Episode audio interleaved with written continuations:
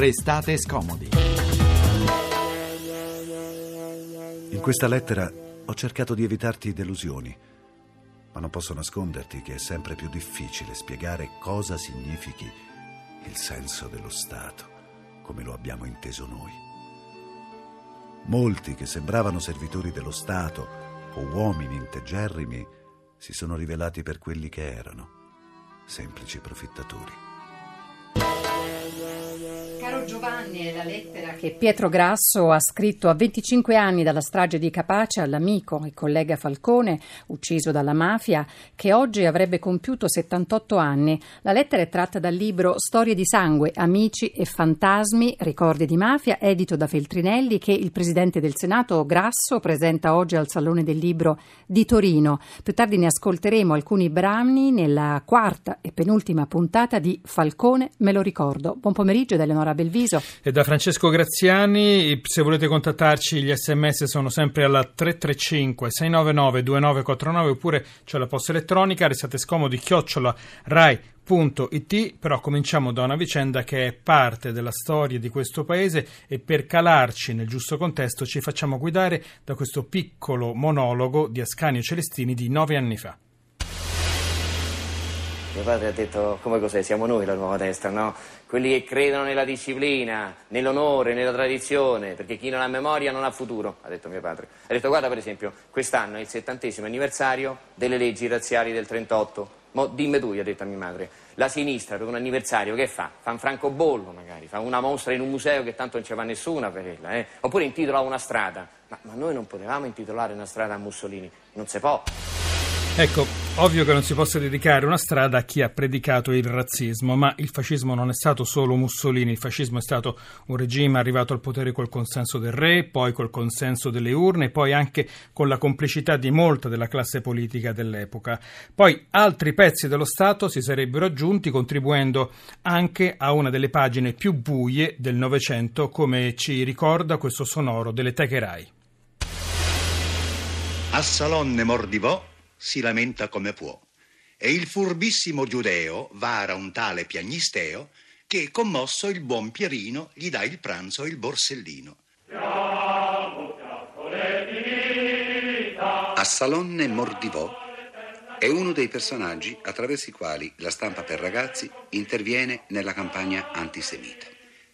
Il 14 luglio 1938 il manifesto della razza, firmato da undici più o meno oscuri studiosi fascisti, ha fornito la piattaforma scientifico-ideologica all'antisemitismo di Stato. Siamo arrivati al punto, ci furono fior di scienziati a sostenere il razzismo e come non è possibile dedicare una via a Mussolini, non è possibile dedicare una via, pensiamo, a uno di loro. E invece no, invece no, perché a Roma è successo, non è una scelta del comune, va detto con grande precisione, ma dell'amministrazione del Policlinico Umberto I, perché siamo all'interno della città dell'ospedale. La targa discussa è quella dedicata a Nicola Pende, tra i firmatari del manifesto della razza. Salutiamo il professor Telmo Pievani, filosofo della scienza, insegna filosofia della biologia a Padova. Ben trovato professore, ben trovato. Buon pomeriggio. Buon pomeriggio. Allora, ehm, professor Pievani, ehm, premettiamo che non ci interessa l'accanimento con il passato perché non ci aiuta, però siamo rimasti tutti un po' così sbigottiti quando abbiamo letto questa targa, perché il personaggio è discusso, obiettivamente discusso. Beh, lo è, lo è, decisamente perché gli storici hanno indagato sulla sua figura, anche storici italiani come Francesco Cassata, facendo vedere che è stata una figura di primo piano di quel movimento che eh, durante il fascismo, lui stesso figura di spicco del, del fascismo, hanno cercato di fondere insieme quella che eh, già a quel tempo si chiamava eugenetica o eugenica, cioè il tentativo di miglioramento della razza, come si diceva a quel tempo, e ideologia fascista. Quindi diciamo, è stato uno dei protagonisti di una pagina molto oscura eh, in cui l'Italia è stata una protagonista, perché poi per tanto tempo si è detto che l'Italia era stata un po' ai margini di questo movimento. In realtà figure come quella dipende fanno vedere che l'Italia ha avuto una sua elaborazione ideologica coerente con quella del nazifascismo di quegli anni. Sì, anzi, Pende, eh, come dire, per certi versi criticava la visione nazista perché ne aveva un'altra, sempre legata all'eugenetica che lei ha citato, anzi mm, ci spiega bene esattamente che cosa è l'eugenetica, è una selezione volontaria di quella che possiamo chiamare razza? Ma il termine nasce nella seconda metà dell'Ottocento, viene coniato dal cugino di Darwin, Francis Galton, mm e ne dà una definizione molto precisa, è la scienza del miglioramento eh, fisico e mentale del materiale umano. Sostanzialmente è l'idea di sostituirsi, la faccio semplice, ma insomma questo è il punto, sì. alla selezione naturale e indirizzare l'evoluzione come vogliamo noi. Naturalmente questo è il grande pericolo, cioè quello che uno Stato totalitario solitamente eh, si faccia una propria idea del, dell'ideale umano, per esempio Pende parlava della razza italica, delle stirpi italiche, e quindi si mettano in atto delle politiche coercitive, ricordiamolo, eh, che possono andare dal controllo delle nascite ai certificati prematrimoniali che si usavano a quel tempo, fino a quegli eccessi orrendi che sono state le sterilizzazioni di massa oppure addirittura l'eliminazione, proprio la soppressione del diverso, del deviante rispetto a questa norma che uno Stato impone a tutti. Quando si dice mio cugino mi ha detto, ecco, stiamo attenti a quello che dice mio cugino Eleonora. eh, senta, si parlava, mm, parlando di eugenetica, eh, Pende sosteneva una sorta di bonifica delle stirpi, leggevo proprio mentre si faceva la bonifica dell'agro pontivo, pontino, eh, con le colonizzazioni interne dell'agro pontino, lui aveva questa idea di sperimentare anche la bonifica delle stirpi, ma in che direzione si muoveva dal punto di vista scientifico? Ma l'espressione eh, di per sé è abbastanza raggelante perché lui parlava di bonifica umana e aveva fondato proprio un istituto eh, nel CNR, poi finanziato dal regime fascista, per la bonifica umana, che sostanzialmente implicava questo, non era un'egenetica negativa e aggressiva come quella germanica che lui contestava, perché diceva che non esisteva una razza germanica, ariana, ma ogni razza era fatta da tante stirpi diverse. E ha scritto delle pagine che oggi sembrano abbastanza ridicole sulla il, la stirpe piemontese, la stirpe lombarda, la stirpe veneta, cercando di dare a ciascuna di queste stirpi delle caratteristiche addirittura somatiche oltre che psicologiche. Lui, In politica abbiamo un... sentito parlare anche di razza piave, però ricordiamoci. Esattamente.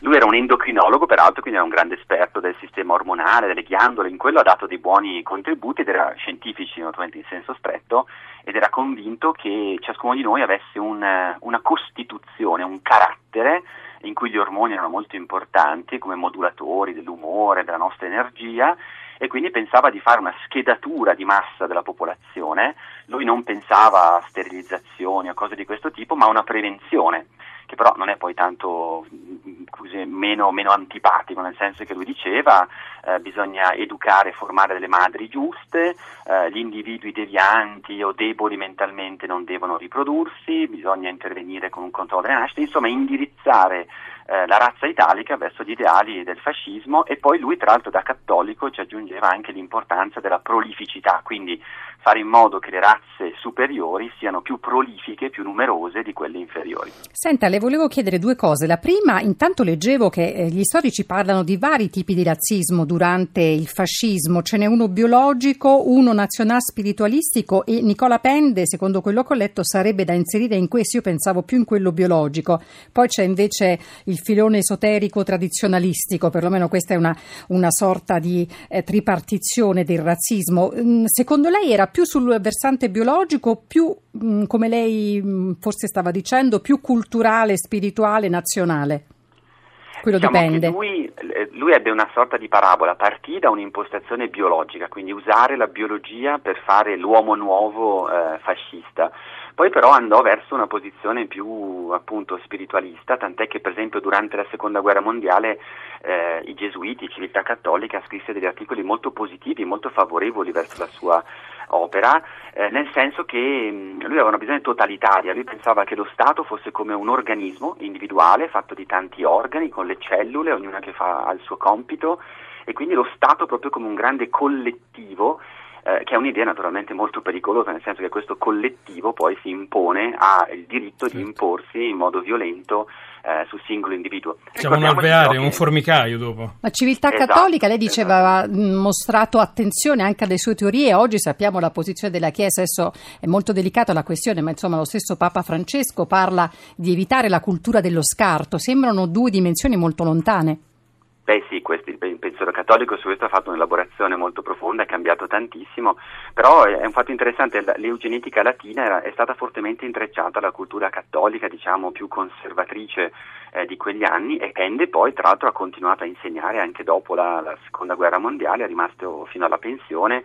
Eh, trasformando diciamo, l'ideale fascista eh. in un ideale dell'uomo nuovo rispondente ai dettami del Vangelo. Quindi ha fatto questa parabola, questo percorso un po' un po' particolare. Però ricordiamo che l'eugenetica sua era una delle tante, che poi l'eugenetica ha avuto tante espressioni e non dimentichiamo, senza voler giustificare quella più terribile, che ci sono state eugenetiche anche nei paesi scandinavi, anche in Inghilterra, negli Stati sì. Uniti, quindi è un, è un, movimento trasversale internazionale, fatto, andato avanti anche dopo la guerra. Ha fatto benissimo, anche dopo la guerra, ha fatto benissimo ricordarlo. Allora, noi dobbiamo dire che abbiamo cercato i vertici amministrativi del Policlinico e anche Silvio Messinetti, lo storico che si è occupato di dare i nomi alle vie dentro il Policlinico di Roma, ma ci hanno fatto sapere di non essere interessati a discutere. Però eh, noi mm, qui, lo ripetiamo sempre che quando non ci sono le risposte sul tavolo rimbombano solamente le domande. Le domande sono semplici. Perché avete dedicato una via a chi firmò il manifesto della, la, della Su razza? questo, peraltro, Francesco, ci sono anche. Esatto, eh, poi, insomma, esatto. Perché il Pende disse perché no, no perché, non l'ho firmato, ma insomma. Eh. Sì, però eh, è ovvio che non c'è nessuna firma autografa, tutti i manifesti sono firmati, diciamo così, in tipografia. E l'unica cosa che ci ha detto il Policlinico è stata: guardate che lui ha salvato anche tante persone. Allora io mi sono detto, vabbè, il medico salva le persone, fa il suo mestiere. Poi abbiamo letto che eh, avrebbe salvato eh, una ventina di ebrei ospitati all'interno della, proprio del policlinico. E una vicenda controversa, professor Pievani, però sicuramente può essere un esempio, Nicola Pende? È senz'altro un esempio di, anche del fatto che le biografie di ogni essere umano, di ogni donna e uomo, di ogni scienziato è piena di tanti lati diversi. È mhm. vero che lui è stato uno scienziato che ha dato dei contributi importanti, è stato anche candidato al premio Nobel addirittura in quegli anni, quindi sicuramente uno scienziato di valore, però è stato anche un fascista ed è stato un sostenitore del collegamento tra l'eugenetica e la discriminazione razziale e la nostra Costituzione, cioè, la sensibilità su questo sta un po' calando, ma teniamola sempre alta, la nostra Costituzione si basa su valori antifascisti, per questo, questo è il motivo per cui è inopportuno in generale, senza voler censurare niente, dedicare strade e monumenti a chi invece a quell'ideologia totalitaria che ha portato tanta distruzione ha aderito. Quindi non bisogna fare nessuna damnazio, diciamo, gli storici fanno il loro lavoro, però un senso di opportunità certo, no. dire, costituzionale fa sì che non bisogna dedicare eh, onori a chi ha sposato quell'ideologia contraria alla nostra Costituzione. Senta, lei, lei si occupa di filosofia della scienza, non di toponomastica, però Gianni da Verona ci scrive un messaggio, ci dice però eh, con tutte le strade, lo riassumo, con tutte le strade che ci sono dedicate ai, mh, al, alle persone, ai leader comunisti che hanno, eh, sono responsabili di tanti crimini della storia. Tutto vero, però eh, certamente se si pone, se si mette una lapide, una, una, strada al policlinico in questi giorni, abbiamo il dovere, quando la vediamo, di discuterne, professor Pievani. Sì, questa è una, un'antica importante questione, i totalitarismi, il Novecento ne ha visti diversi e naturalmente quello staliniano non, ha, non, non scherzava ed era terribile però è una cosa diversa, nel senso che ogni totalitarismo aveva le sue caratteristiche, la storia italiana è questa e ripeto la Costituzione nostra si basa su quel rifiuto di quei valori e nasce da da un tentativo di riconciliazione dopo la, la, seconda guerra mondiale, dopo la caduta del fascismo. Detto ciò vale sempre l'argomento, qui stiamo discutendo dell'opportunità di questa targa e non vale l'idea, ah ma mettiamo questa perché tanto ci sono anche quelle per Lenin e Stalin, no? quindi serve solo a spostare l'argomento, adesso discutiamo di questo nome e di questo caso. Telmo Pievani, filosofo della scienza, insegna filosofia della biologia a Padova, grazie professore, grazie. Ora Jasmine grazie Thompson, All Friends e poi il giornale radio e sulle strade del giro, a tra poco.